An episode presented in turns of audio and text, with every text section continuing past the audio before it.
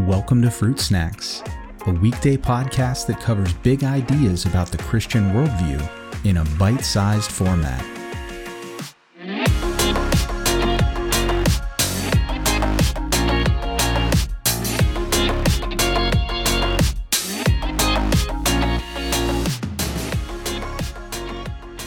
Hey everyone, happy Wednesday. Today we are back on topic looking at the question of how eternal punishment is fair, how it could possibly be fair that people would be punished in hell for all of eternity.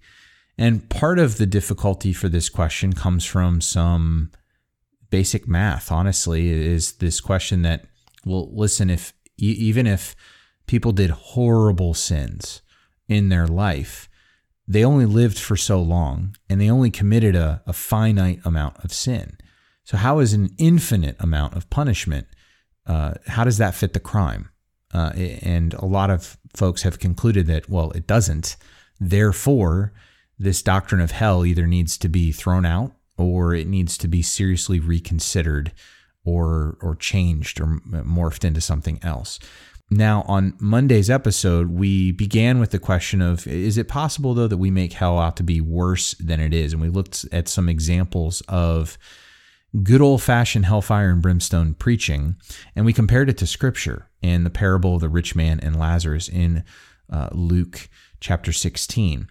And one of the questions that I left us with is that when we look at this, we really need to consider whether the rich man, even though he was in torment, even though he was in pain, was he any different? And based on his treatment of Lazarus and based on the things that he says and his expectations of Lazarus and of Abraham, it sure doesn't seem like it. It sure still seems like he is the same arrogant, entitled, conceited man that he was in life, that eternal punishment didn't change him and he won't be any different. The question I have for us then is sort of a follow-up to that as we look further into it is, if the rich man wasn't any different, then the next sort of logical question is, will anyone be any different in hell? I want us to go and look at some more scripture. We're going to go from Luke 16 to Revelation 16, and I want to read you a couple verses. Verses 9 through 11 say this: "They were scorched by the fierce heat, and they cursed the name of God who had power over these plagues." But then here's the important part: "They did not repent and give him glory." And then further on in verse 11, "People gnawed their tongues in anguish and cursed the God of heaven for their pain and sores.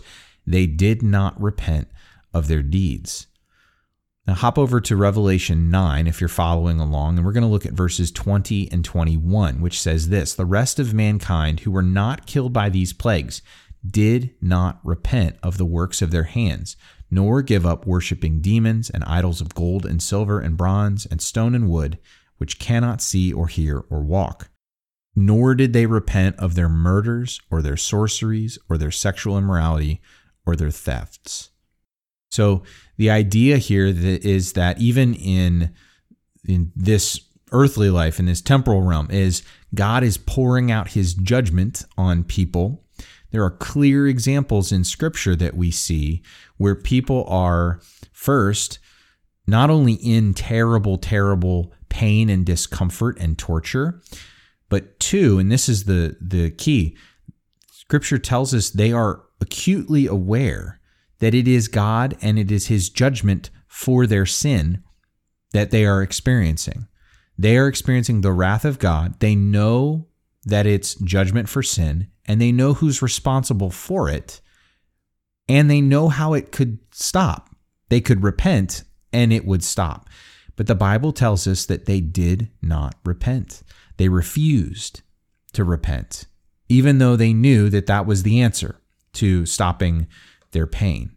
Now, I don't know how many of you are familiar with philosophy. It's a topic that I enjoyed when I was in school, but I know it's not everyone's cup of tea. But there is a philosopher by the name of John Stuart Mill who is pretty well known, at least if you've studied existentialism. And he said this about God and about hell as an illustration of what we read in Revelation 16 and 9, because part of what we could be thinking is that's what the Bible says, but I mean, that's going to be extreme stuff at the end of days. No one thinks like that or talks like that. Well, meet John Stuart Mill. He wrote this: "Whatever power such a being may have over me, there is one thing which he shall not do. He shall not compel me to worship him. I will call no being good who is not what I mean when I apply that epithet to my fellow creatures. And if such a being can sentence me to hell for not so calling him, to hell I will go." There was a user on a forum, an atheist forum that I was on several years ago, and he wrote this: "There is no reason to love such a God. He is merely to be obeyed and feared, but love such a God? Never. He is barbaric and undeserving of my praise. There is no relationship with him. He is a devil, and that is why I reject such a God. He is worse than the worst monster we have ever known or read about on earth. He's an evil thug." John Shelby Spong, who is an Episcopal bishop of all things, he said this: "A literal Bible presents me with far more problems than assets. It offers me a God I cannot respect, much less worship, a deity whose needs and prejudices are at least as large as my own. I meet in the literal understanding of Scripture a God who is simply not viable, and what the mind cannot believe, the heart can finally never adore." Moving on to our next example, the author Mark Twain, who wrote in a letter to his wife at one point, "I am plenty safe enough in his hands. I'm not in any danger from that kind of a deity.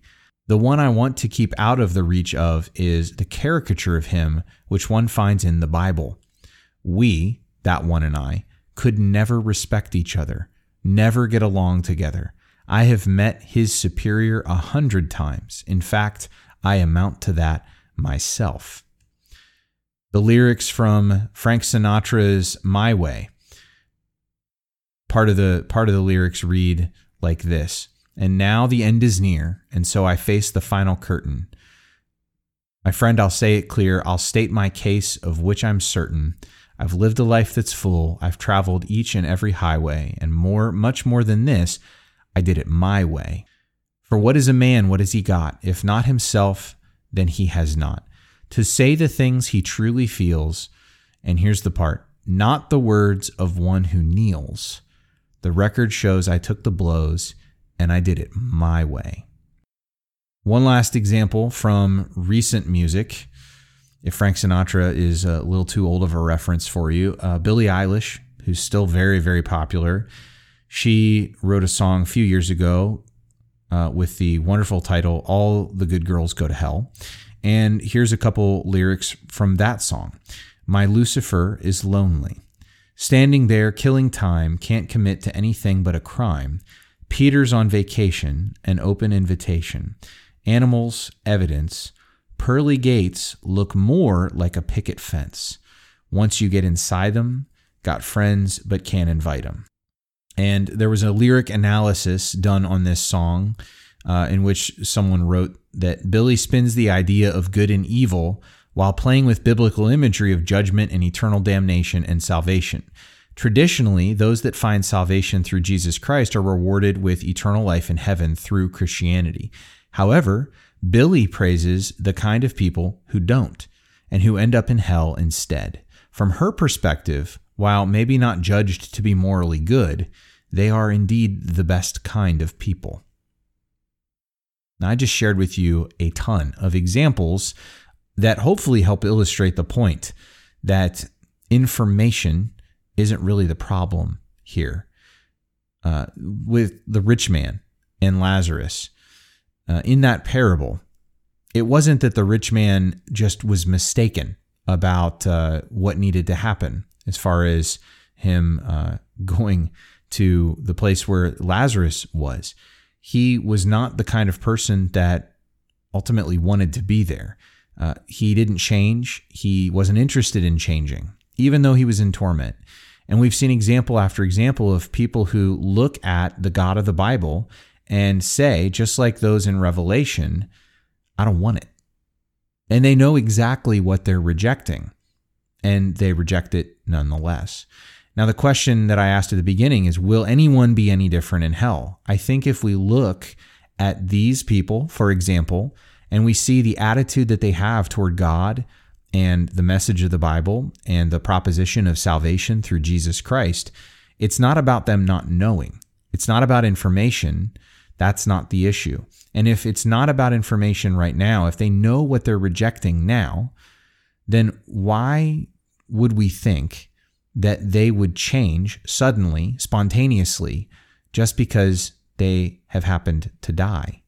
That doesn't really follow as far as I'm concerned. If this is who they are on earth, why do we think that they'll be any different in the life to come? I don't think they will be. And that's part of our answer for the problem of hell. But we're going to get into that on tomorrow's episode.